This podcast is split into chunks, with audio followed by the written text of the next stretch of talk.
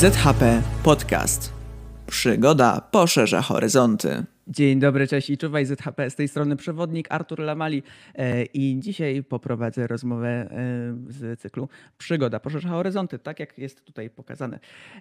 No, dzisiaj mamy wyjątkowego gościa, ponieważ jest nim pan Adam Wajrak, a dokładniej Dzień dobry. Druh Adam Wajrak, prawda? No tak, tak. Ja jestem, ja jestem byłym już harcerzem.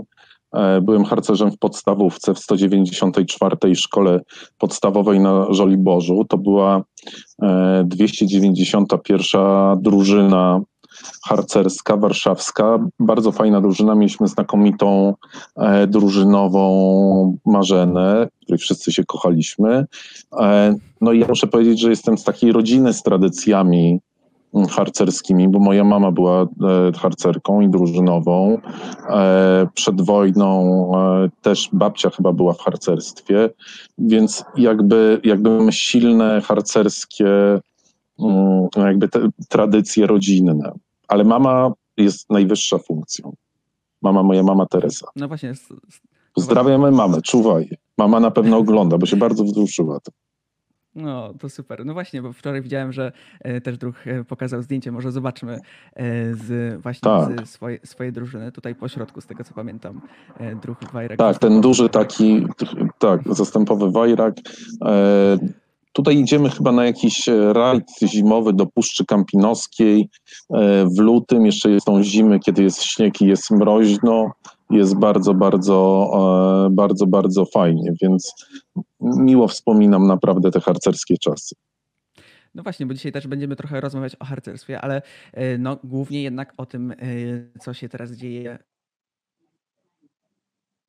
naturze i o tym, co się dzieje w lasach, bo przed nami jesienny przewodnik tropicieli, czyli taki, taka, taki podręcznik trochę co, taki drużynowy, który chciałby pokazać swoim harcerzom i harcerkom, pokazać trochę to, co się dzieje teraz w lesie, co powinien zrobić. No ale właśnie, może najpierw zacznijmy od początku, czyli dajcie znać, czy nas dobrze słychać, bo teraz już powinno wszystko, wszystko no wystartować. I otwieramy oczywiście naszą listę obecności. Piszcie, skąd nas słuchacie, z jakiego jest jesteście chówca, z jakiego jesteście miasta.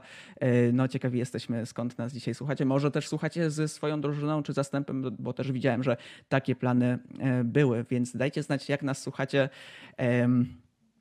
No zobaczymy. zobaczymy. No właśnie, jesteśmy też na, na, dzisiaj na Facebooku Gazety Wyborczej, skąd pewnie nas, nas też słuchacie niektórzy. Dziękujemy bardzo za to, że mogliśmy w taką współpracę tutaj wejść. Natomiast dobrze, może przejdźmy już do początku, czyli chciałem zapytać, co to właściwie był za grzyb, ten, który widzieliśmy na miniaturce. No to, je, to jakiś, zapewne, zapewne jakiś chubiak, zapewne jakaś chuba, one, one dorastają czasami do olbrzymich rozmiarów, ale wszędzie tam, gdzie mogą, gdzie są lasy, które nie są, że tak powiem, ruszane przez gospodarkę, gospodarkę leśną. Jak spojrzycie na ten grzyb, to każdy z takich słojów na tym grzybie to jest jeden rok przyrostu. Także ja, ja pamiętam, że ja tam naliczyłem grubo ponad dziesięć lat i często jak pokazuję dzieciakom to zdjęcie, to mówię, patrzcie, ten grzyb jest starszy od was. Ja może coś wyjaśnię, moje otoczenie jest trochę dziwne, takie niepuszczańskie, ale ja jestem w tej chwili w Hiszpanii, w Andaluzji, u, u rodziny Nurii, bo mamy różne rodzinne sprawy do załatwienia. To nawet nie są wakacje, ale łączę się z wami z drugiego końca Europy. O tak. No cóż, na, w przyszłym roku na nasze europejskie Jamboree też z pewnością przyjadą skauci. Natomiast tutaj widzę już, że na Facebooku się wita z nami między innymi Toruń, pisze Dominika. Jest z nami też Weronika z chówca Sandomierz, Sławomir z Kielc, czy też Adam z, ze Śląska. Czuwaj. Cieszymy się, że jesteście tutaj z nami. No właśnie, ale może teraz, dobrze, ja też może powiem, że mo- mogę się trochę mylić, ponieważ ja tutaj robię wszystko sam. To nie jest tak jak nasze odcinki Z H P trzysta sześćdziesiąt, gdzie cała ekipa się spotyka. Tutaj robię wszystko sam, więc Więc może teraz już przejdźmy po prostu do tego, o czym dzisiaj mieliśmy rozmawiać, czyli do jesiennego przewodnika tropicieli. No i właśnie, dlaczego jesień, którą mamy tak naprawdę już od tygodnia, jest taka interesująca, jeśli chodzi o tropienie zwierząt czy przypatrywanie się naturze?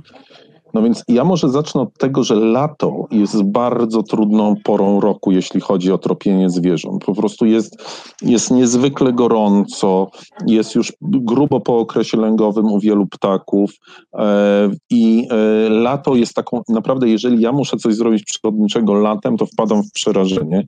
Najchętniej bym leżał do góry brzuchem latem na łące, chodził po łące i obserwował owady. To jest to, co akurat latem jest łatwe, albo patrzył na orlika krzykliwego, który, który lata mi tam gdzieś nad głową, ale jesień już zaczyna coś, co jest moją ulubioną porą roku. Ja na to mówię zimna pora roku, chociaż można mieć, jak wiecie, jesienią babie lato, czyli taką powtórkę z lata, z ciepłego okresu. To się nazywa babie lato albo indiańskie lato w krajach anglosaskich.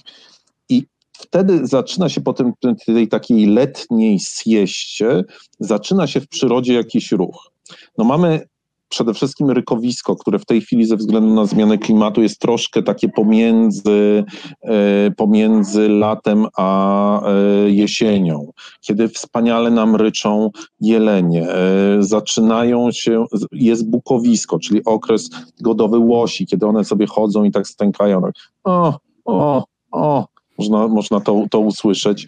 E, wreszcie mamy coś takiego, że wiele ptaków jest bardzo, bardzo znowu aktywnych. Na przykład dzięcioły albo sowy. One znowu zajmują terytoria, przez co na przykład mamy mnóstwo bębnienia dzięciołowego w lesie, przez co mamy, y, przez co mamy y, odzywanie się sów. Na przykład w Puszczy Białowieskiej to jest oczywiście puszczyk i suweczka, czyli najmniejsza europejska sowa, malutka wielkości szpaka, która intensywnie w tej chwili gwizdże. Jak wyjeżdżałem z puszczy, to właściwie każdego wieczoru słyszałem gwizdżące suweczki. Więc zaczynają się dziać niezwykle ciekawe rzeczy. Można powiedzieć, zaczyna się jakiś taki ruch. I, i to jest, dlatego ja bardzo lubię jesień.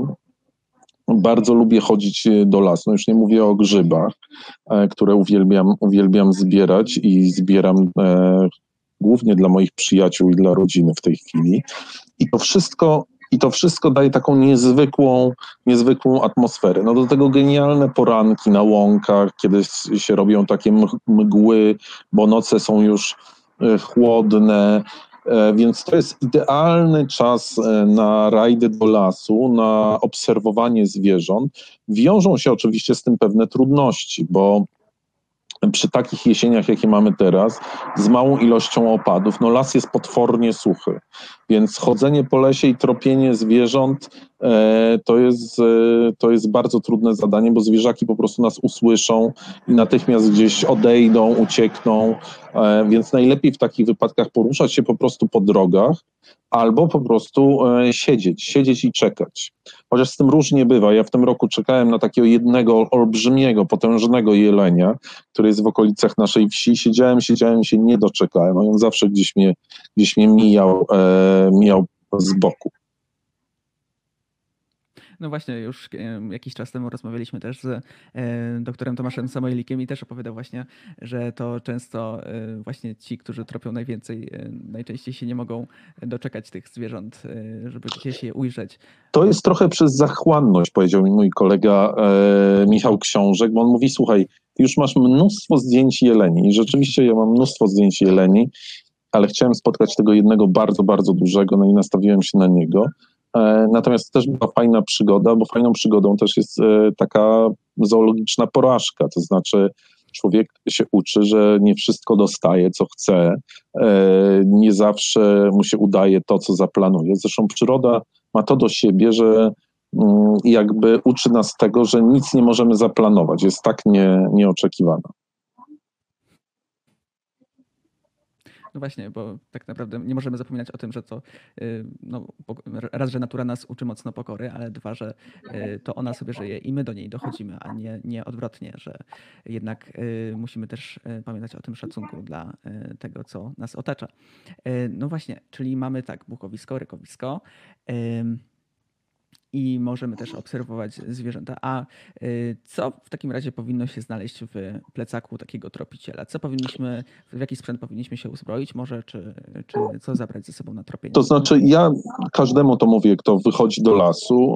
Przede wszystkim, jeżeli wychodzicie do lasu, to musicie mieć sprzęt, który ułatwi wam orientację. Ja oczywiście mam G P S-a, mam InReach'a, to jest taki komunikator satelitarny, gdzie Nuria może mnie śledzić, gdzie ja, gdzie ja włażę, bo już nie jestem taki młody, bardzo mogę skręcić nogę gdzieś poza zasięgiem, mam ten plecak bardzo, bardzo ciężki z aparatami e, i chodzi o bezpieczeństwo, ale nauczyłem się jednego bardzo ważnej rzeczy, żeby nie polegać na elektronice.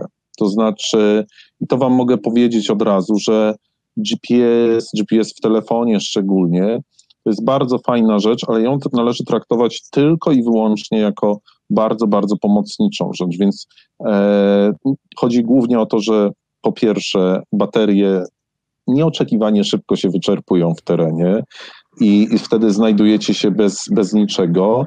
Po drugie, e, po drugie, ja uważam, że G P S i chodzenie wyłącznie z G P S-em bardzo niszczy nasz zmysł orientacji. To znaczy wtedy jakieś części naszego mózgu, które zapamiętują okolice, zapamiętują szczegóły, zapamiętują położenie słońca i tak dalej, i tak dalej, one przestają funkcjonować. I to, i to w miarę używania G P S-u będzie się wam pogłębiać, pogłębiać, pogłębiać, aż kiedyś pewnego dnia po prostu pyk, okaże się, że ten G P S się zepsuł, nie ma baterii, a wy jesteście w lesie i jest naprawdę źle.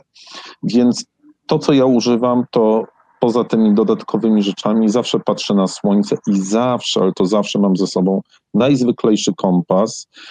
No jeżeli jestem w terenie, którego nie znam, to, to mapę też. I posługiwanie się mapą, posługiwanie się kompasem, określanie położenia swojego po położeniu słońca, to są naprawdę szalenie ważne rzeczy. Więc kompas jest zawsze gdzieś, tutaj mam po prostu nawet kilka kompasów, które są, które są po prostu przypięte do niektórych kurtek i zawsze jak biorę kurtkę, to wiem, że mam tam Mam tam kompas. Mam oczywiście jakiś nożyk, no ale to nie jest takie bardzo, bardzo konieczne. W moim plecaku też jest coś, co mi pozwala przenocować.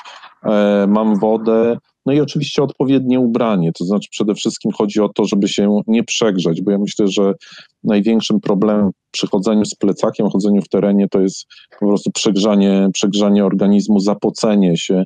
I to jest szczególnie w tej chłodnej porze roku, trzeba na to uważać. Czyli jak wychodzicie Jak wychodzicie gdzieś w teren, ja się też tego nauczyłem w Arktyce, w którą jeździłem, to e, warto się ubrać tak troszkę lekko, żeby czuć lekki chłodek, bo zawsze maszerując z plecakiem, nam się ta temperatura ciała podwyższy e, i, i zrobi nam się wtedy odpowiednio. Chodzi o to, żeby mieć coś jeszcze w plecaku, co można nałożyć na siebie, kiedy stajemy, żeby się z kolei nie wychłodzić. No i ważne jest to, żeby używać ubrań, które łatwo wysychają. Ja mam taką filozofię, że nie wchodzę w te wszystkie membrany nieprzemakalne, które są bardzo, bardzo, że tak powiem, nowoczesne, tylko mam taką filozofię, że jak już zamoknę, to muszę też wyschnąć, więc mam raczej takie naturalne, naturalne, naturalne rzeczy. No właśnie, czyli dobrze, czyli musimy pamiętać o tym, żeby jednak też czuć się komfortowo z tym, z czym idziemy. No ale to, to, to też właśnie zależy trochę od indywidualnych potrzeb. Tak, oczywiście. Na przykład wybranie się też czy na łąkę, czy do, czy do miasta, bo w mieście też możemy trochę popatr- podpatrywać zwierząt. No to będzie wszystko zależne od tego też, gdzie się wybieramy, prawda? No tak, ale ja, ja myślę o takim moim standardzie na przykład terenowym, tak? To znaczy jeżeli, czy to by była Puszcza Białowieska, czy Bieszczady, czy nawet powiedziałbym Spitzbergen w lecie, tak? To, to znaczy to jest, to jest wtedy po prostu o tej takiej chłodnej porze roku, to jest jedna taka warstwa, warstwa powiedziałbym termiczna, jakaś wełniana najlepiej. Są teraz takie, takie wełniane, wełniane bielizny, no i do tego, i do tego coś, jakiś anorak, kiedyś się na to mówiło kangurka w starych harcerskich czasach, więc kangurka na, na, na mnie jest właśnie z kompasem i, i w teren. I tak jak mówię, coś co, co okej, może się nawet zapoci, ale szybko wyschnie.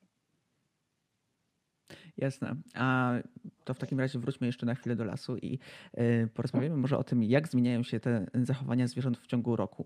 Powiedzmy, weźmy na przykład nie wiem, dzika albo, albo sarny. Czy w zależności od pór roku powinniśmy kiedyś się wystrzegać tych zwierząt, czy omijać je trochę szerokim łukiem? To znaczy w ogóle nie powinniśmy się wystrzegać zwierząt. Zwierzęta generalnie nie są niebezpieczne, to znaczy jakby, jakby nie należy się bać zwierząt, należy je szanować. To jest, to jest, to jest bardzo chyba ważna różnica, bo strach nie jest dobrym doradcą. To znaczy strach powoduje, że my reagujemy panicznie, że się, no nawet mogę sobie wyobrazić, że ktoś zobaczy dzika w lesie, tak, będzie się go bardzo, bardzo bał i postanowi... E, z tego przerażenia uciec i wyobrażam sobie, że się potknie i coś sobie zrobi, tak? Albo się przerazi tak bardzo, że będzie chciał wejść na drzewo, wejdzie na to drzewo i z niego zleci, więc jakby bardziej myślmy o tym, że te zwierzęta naprawdę, ale to naprawdę nie są niebezpieczne. Te wypadki się zdarzają bardzo, bardzo, bardzo, bardzo, bardzo, bardzo rzadko. Ja naprawdę nie potrafię, nie potrafię jakby, znaczy naprawdę no, nie potrafię nawet, nawet przy takich zwierzętach, które teoretycznie są bardzo silne, jak żubry, ich jest naprawdę bardzo mało i takich, kiedy dochodzi do kontaktu, kiedy dochodzi do zranienia człowieka, to już można w ogóle na palcach jednej ręki policzyć. Więc ja często mówię, że pamiętajmy o tym, że las e, pełen dzikich zwierząt jest bezpieczniejszy niż ulica w dużym mieście, na, którym, na której jest ruch samochodowy.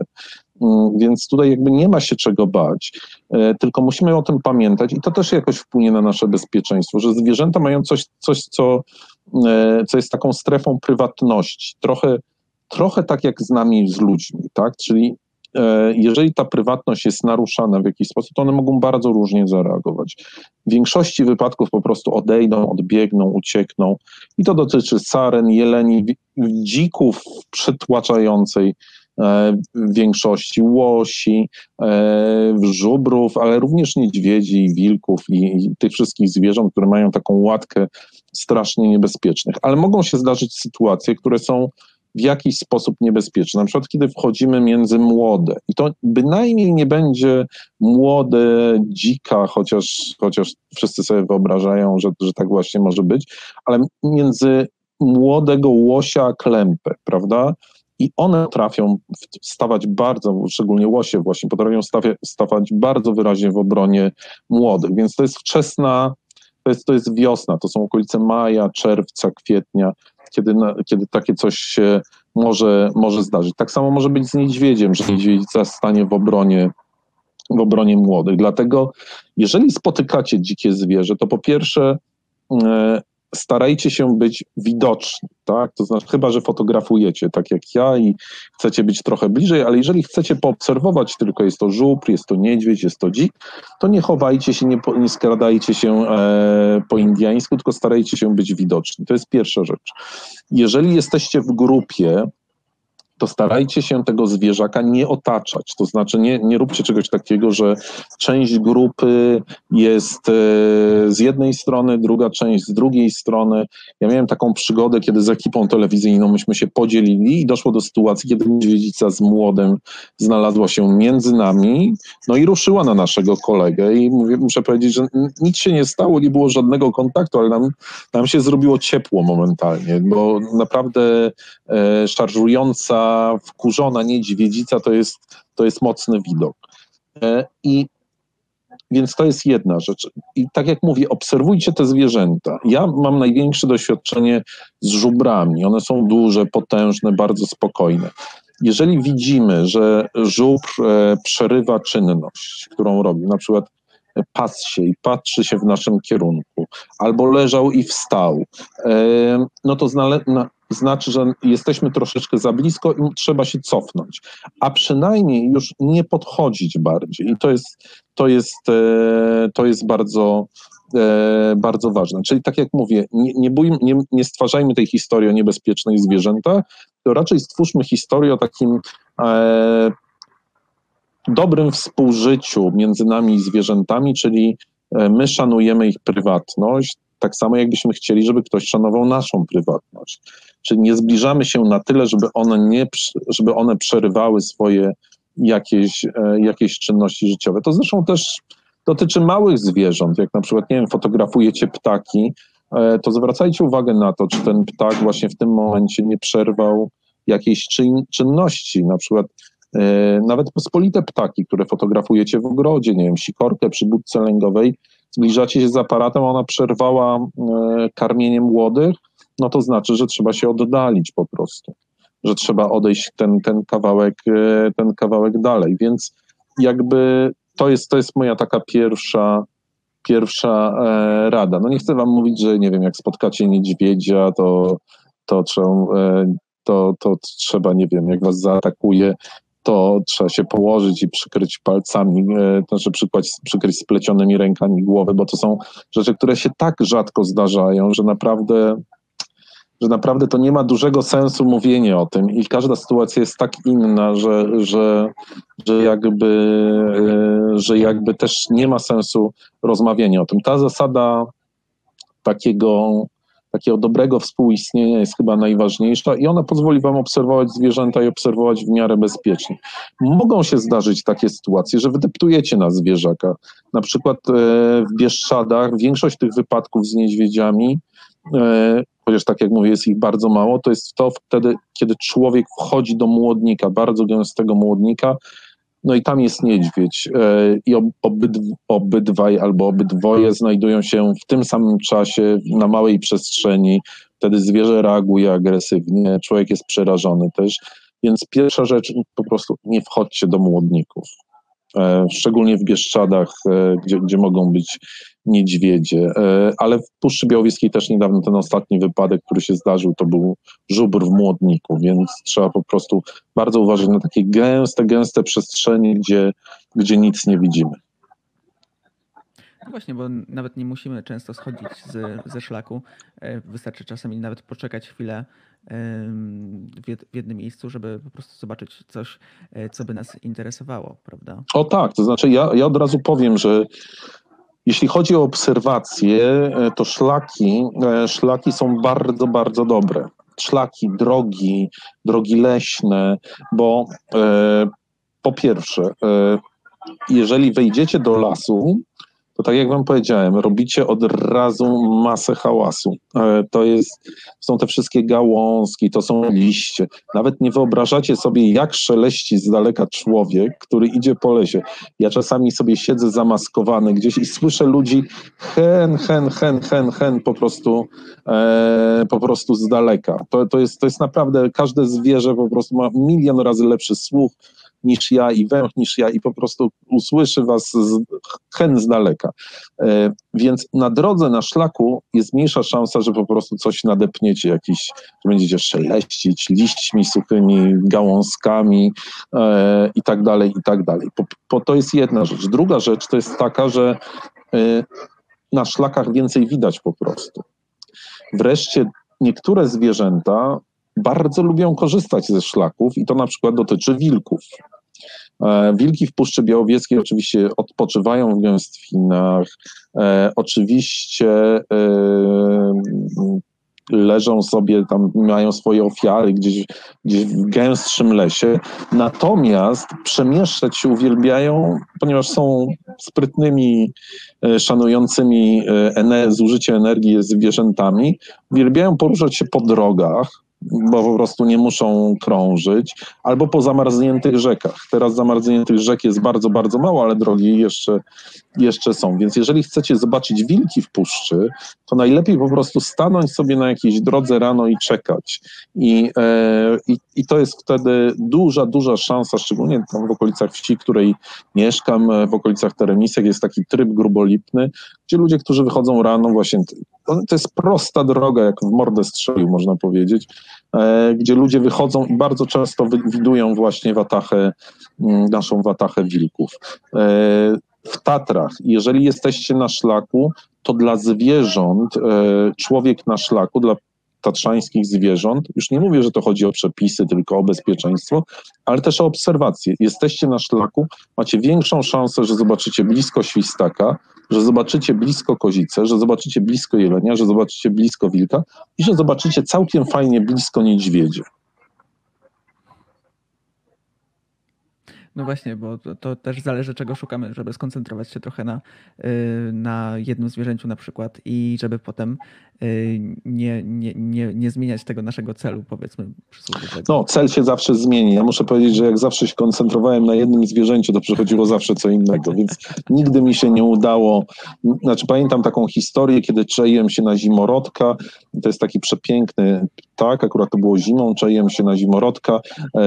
Zimorodka nie było, przypłynął bóbr, to ja pomyślałem, że następnego dnia będę czaił się na bobra. Bóbr nie przypłynął, przypłynęła norka, to ja pomyślałem, będę czaił się na norkę, przypłynęła wydra, a później po iluś tam dniach przyleciał zimorodek.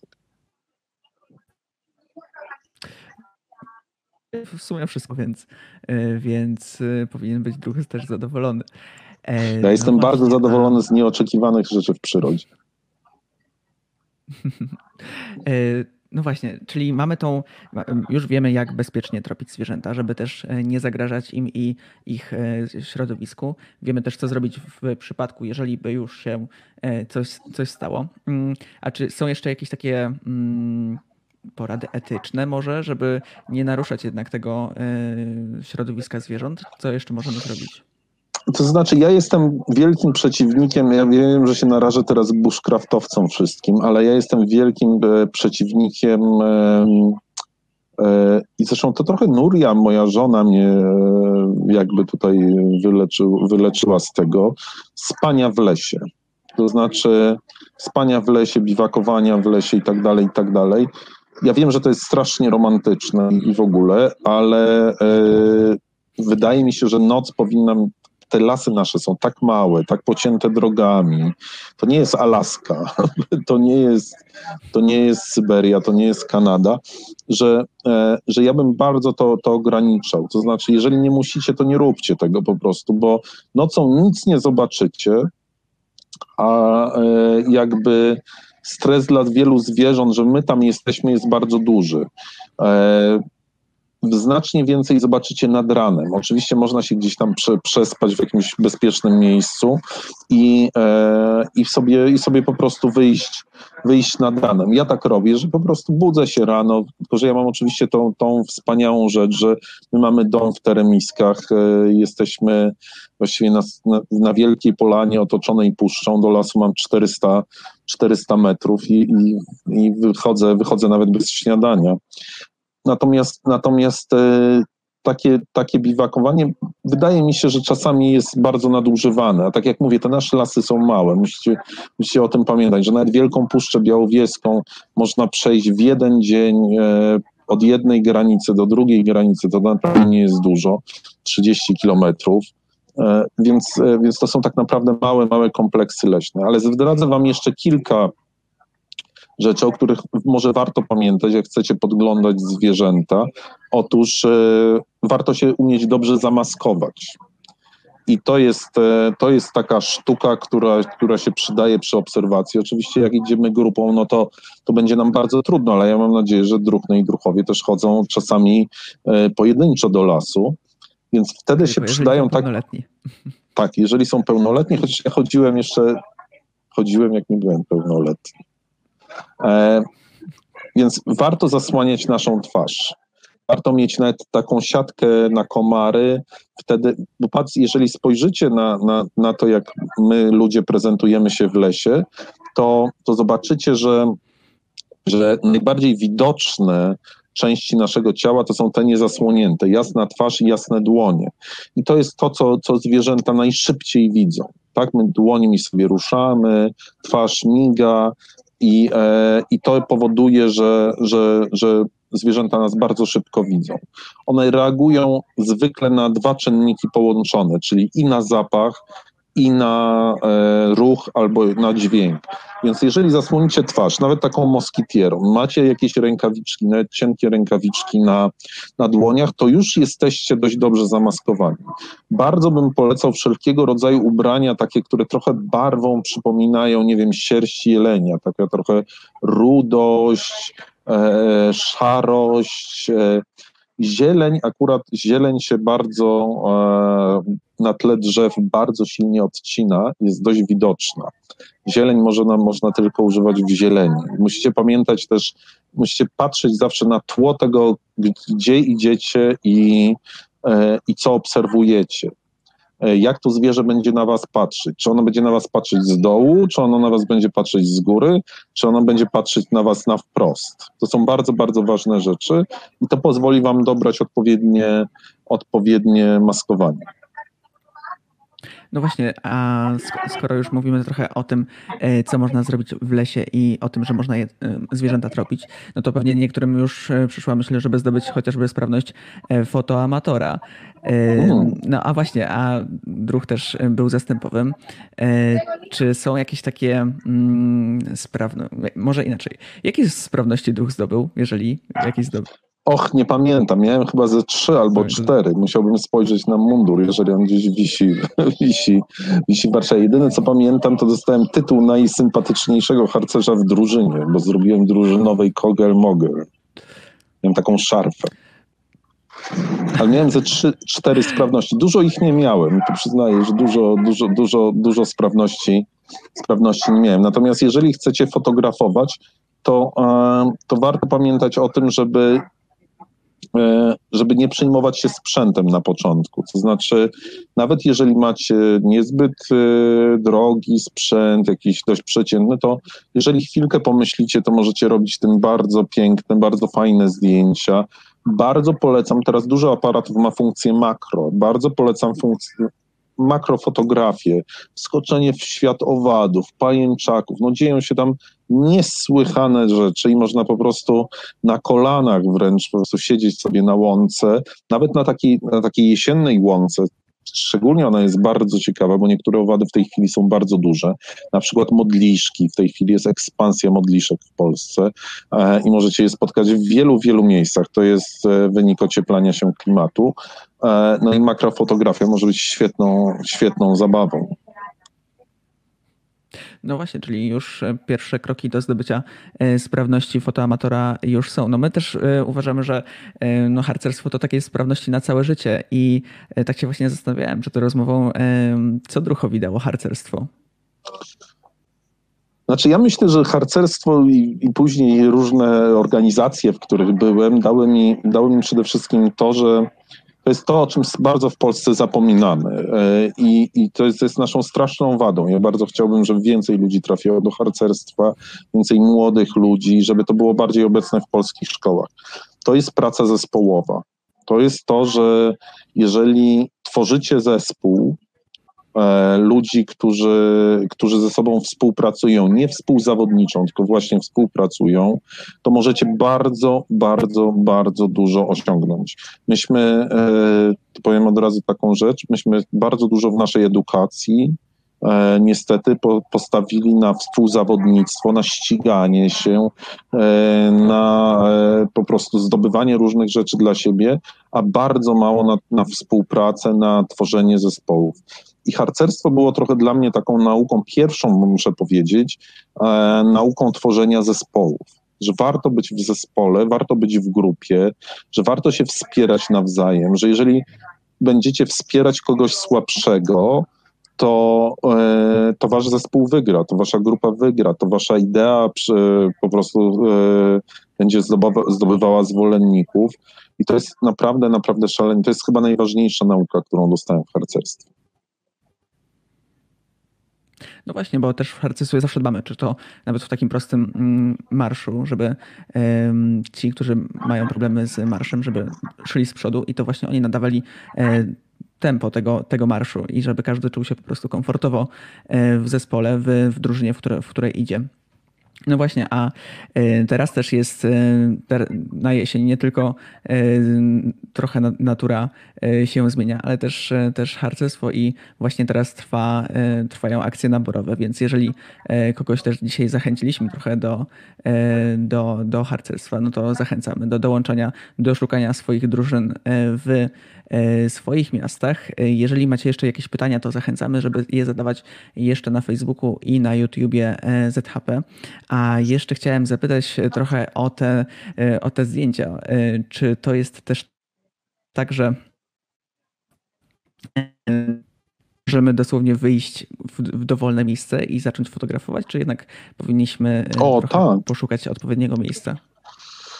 Znaczy, robienie zdjęć, podobnie jak pisanie o przyrodzie, to jest kwestia wrażliwości i takiej, takiej obserwacji. Ja miałem takiego, mam dalej takiego wujka, który, wujka przyszywanego, który jest wielkim krajoznawcą, można powiedzieć. Wujek Leszek Hercy jest no, kwintesencją dla mnie krajoznawstwa, które też powinno być częścią harcerstwa, tak? To znaczy, że my poznajemy, poznajemy nasz kraj, naszą okolicę i on zawsze mówił, że największe przygody są tuż za rogiem. I jeżeli wyjdziecie do miasta, nawet mieszkacie na, w miastach, miasteczkach, wsiach, to tematy przyrodnicze możecie mieć tuż, tuż, tuż, tuż, tuż, tuż obok. To znaczy tuż Tuż przy, przy sobie. I to może być absolutnie genialne. Mnie fascynuje coraz bardziej coś takiego jak y, miejska fotografia przyrodnicza. I ona w ogóle nie jest łatwa, się okazuje. Ona jest nawet bardzo, bardzo, bardzo trudna. Y, znaczy nie chodzi o to, że, bo, bo raptem się okazuje, że widzicie jakieś ptaki, wydaje wam się, że je łatwo sfotografować. Okazuje się, że to jest naprawdę trudne zadanie, że one patrzą i mówią, oho, człowiek z aparatem, to coś dziwnego, zwiewamy. Ja na przykład bardzo długo nie mogłem zrobić dobrego zdjęcia z seroki. E, teraz byłem e, niedawno, chyba no niedawno, tak, w ostatnim, w ostatnim e, byłem w jury w konkursu z, e, Związku Fotografików Przyrody i wygrało zdjęcie wzbijającego się w powietrze e, na tle tłumu ludzi wróbla. Więc, ale genialne zdjęcie, piękne zdjęcie, więc jakby powiem wam tak, no, dobre zdjęcie to nie musi być żubr w Puszczy Białowieskiej, chociaż to jest świetna zabawa, wilki czy rysie, ale właśnie kawka, żubr czy wróbel, czy, czy powiedzmy, ja chciałbym zobaczyć na przykład dobre zdjęcie kuny domowej, gdzieś, gdzieś mieć takie, takie gdzieś na oświetlonej ulicy, czy jeża. Więc, więc to są, to są naprawdę rzeczy, które możecie robić tuż obok. Wreszcie cała masa polskich miast ma bardzo fajne tereny zielone, dzikie tereny, przepiękne. No, na przykład Warszawa Wisłę, dziką, wspaniałą Wisłę, gdzie możecie chodzić, możecie spotkać zimorodki, możecie spotkać wydry, możecie spotkać łosie, możecie spotkać sarny, więc to jest wszystko świetna nauka, do, świetna nauka takiej eksploracji, e, świetna nauka obserwowania, no a potem już, e, proszę bardzo, Puszcza Białowieska, e, Tatry, Bieszczady i wszystko stoi przed wami otworem.